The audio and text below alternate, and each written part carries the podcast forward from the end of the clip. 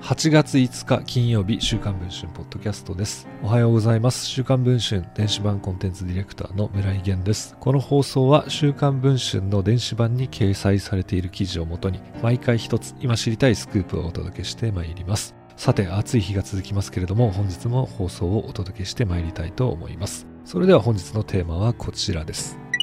細田博之衆院議長の親族で長年細田氏の衆院選で選対責任者を務めていた細田茂雄島根県議が統一教会が深く関係する有力団体の議長だったことが週刊文春の取材で分かりました。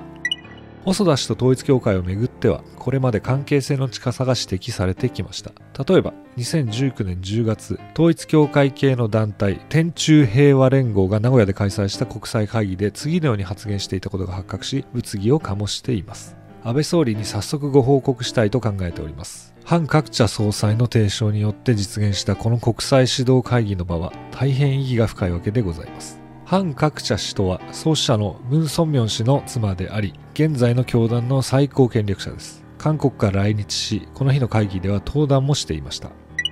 清和会現安倍派の前会長だった細田氏と統一教会はどんな関係なのでしょうか。地元で取材を進めると細田陣営の重鎮の存在が浮上しました。それは細田茂雄県議細田氏の父吉蔵氏の秘書を務めた後県政に転身。現在県議選で当選14回を数えます。細田氏の国家老のような存在です。その細田茂雄氏が議長を務めてきたのは島根県平和大使協議会。上部組織平和大使協議会のホームページによれば同協議会は UPF が平和大使を任命し平和世界の実現などのために設立された旨が記されています。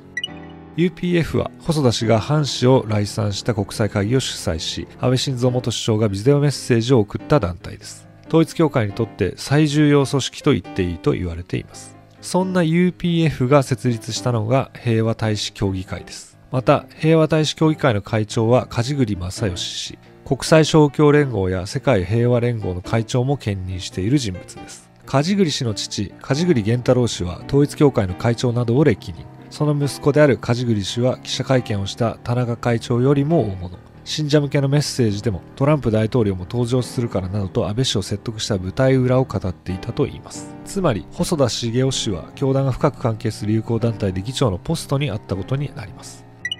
これまで議員が教団のイベントなどに祝電を送ったりしていた例は多々報じられてきましたが、教団の有力団体で要職を務めているのは極めて珍しいことです。細田茂雄氏は2009年10月に開かれたムン・ソミョン先生自叙伝出版記念島根大会でもこのように発言をしています。ムン先生の自叙伝が世界的に読まれているのは長年にわたる平和に対する取り組みが評価されてのことだ。今回週刊文春の編集部は細田茂雄氏に話を聞きました。平和大使協議会の議長だったかという質問に対しては僕は松江地区の平和大使の世話人です。勝共連合という流れがあるからねなどと語りました。また週刊文春の記者に対してはそもそも今は統一教会じゃない家庭連合って言いなさいよなどと語りました。細田議長にも事実関係の確認を求めましたが期日までに回答はありませんでした。